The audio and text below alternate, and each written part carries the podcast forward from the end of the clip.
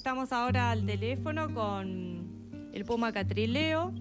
Eh, él es periodista, eh, es comunicador, em, también... ¿Cómo estás? Mari Mari, ¿cómo estás? Buenas noches. Buenas noches, un gusto escucharte y muy ansiosa por, por saber, este, por desasnarnos de un montón de cosas. Importante detalle. Eh, y bueno, eh, acá estamos en Somos y Sembramos la Pacha, que es un programa que sale por Radio FM Zapucay en el, 103.1.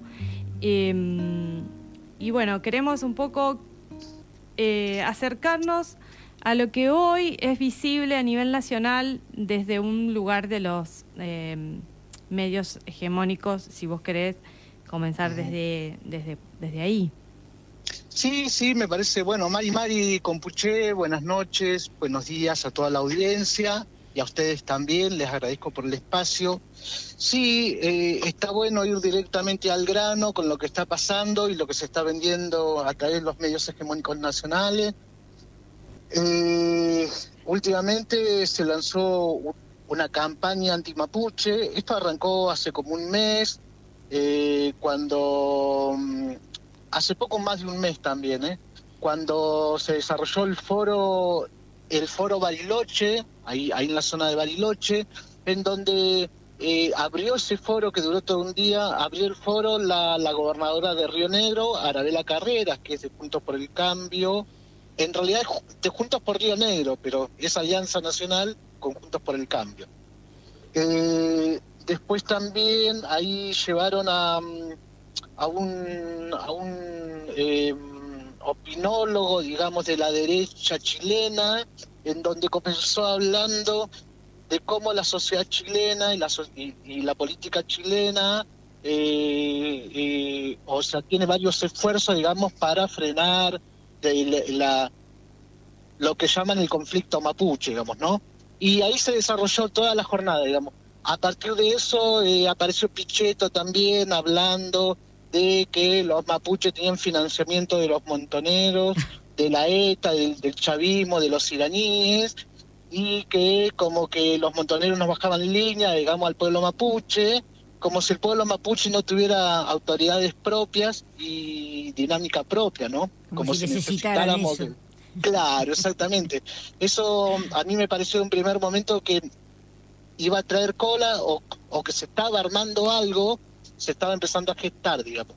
Eh, hace un mes también, a ver, el 24, el 18 de septiembre, ahí Pupeña y Pulamien, hermanos y hermanas mapuche, hicieron una recuperación territorial en el Treu, ahí, ahí en Costa del Ternero, eh, la Cuesta del Ternero, que está entre, eh, entre Bariloche y el Bolsón.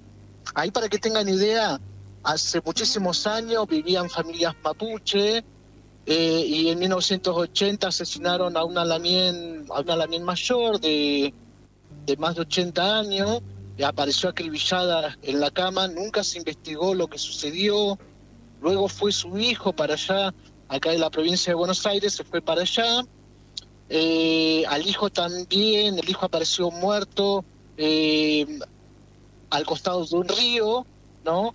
Y, o sea, nunca se investigó tampoco y esas tierras automáticamente pasaron a ser fiscales. O sea, la provincia de Río Negro, como distintas provincias, tienen ese tipo de accionar cuando cuando quieren activar en contra de las comunidades, porque recordemos que la mayoría de las comunidades, o sea, por no decir todas, digamos, eh, no tienen, no tenemos título de propiedad con respecto a los territorios. Entonces agarran de eso para decir que son fiscales. A partir de ahí, el gobierno de Río Negro se lo cedió a un tal Rocco, que es un empresario inmobiliario aliado de Joe Lewis, ¿no? Bueno, en septiembre del 18, Pupeña y Polamien fueron a hacer una reafirmación territorial, una recuperación.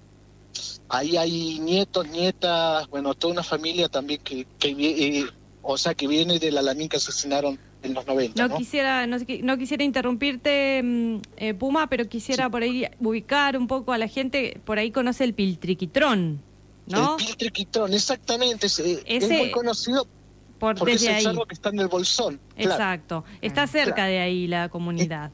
Sí, está cerca de ahí y eh, así que bueno, y, y hubieron eh, el 24 de marzo eh, la gobernadora fue a hablar con el fiscal que entendía en la causa por la recuperación, lo fue a ver para que desalojara, este fiscal le dijo que no porque se estaba armando una mesa de diálogo con respecto ahí con las comunidades y otras autoridades provinciales y nacionales, entonces la gobernadora fue a ver a otra fiscal, a la fiscal Little, eh, y, la fiscal ordenó inmediatamente que se identificara a las personas que estaban en la recuperación. Cuando fue la policía, la policía entró directamente a los corchazos, a los tiros, a reprimir y a, eh, detener a personas que estaban ahí, gente mapuche, ¿no? Eh, algunos detuvieron, atropellaron a un niño chiquito de 8 años, le pusieron la rodilla en el pecho, lo detuvieron también. Y la cuestión es que desde entonces la justicia no permite que se le pase alimento, ni abrigo, ni nada a la gente que está en la recuperación. En esos días, en esos días apareció un incendio en, una sede de guía del turismo ahí del Bolsón, que no se lo adjudicó nadie, digamos. Eh, al poco tiempo hubo otro incendio en unas instalaciones de vialidad nacional eh, ahí en Bariloche, a la vera del Cerro Catedral, donde tampoco no se lo adjudicó nadie, eh, pero ahí salió la RAM a, a, bancar la movida sin adjudicárselo, ¿no es cierto? Ahora hace poquito, el 3 de...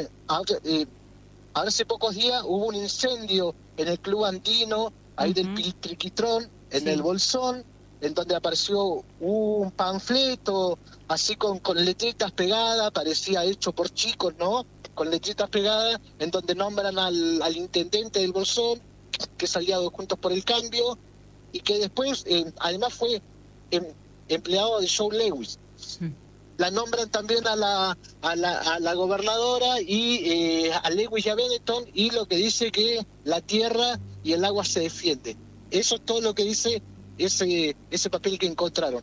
Automáticamente los medios hegemónicos de la provincia y los medios nacionales y la gobernadora salieron a hablar de terrorismo mapuche y la gobernadora salió a pedir una ley antiterrorista basándose en artículos de una ley de la última dictadura cívico-militar eclesiástica. Hasta ahí el contexto, Claro, desde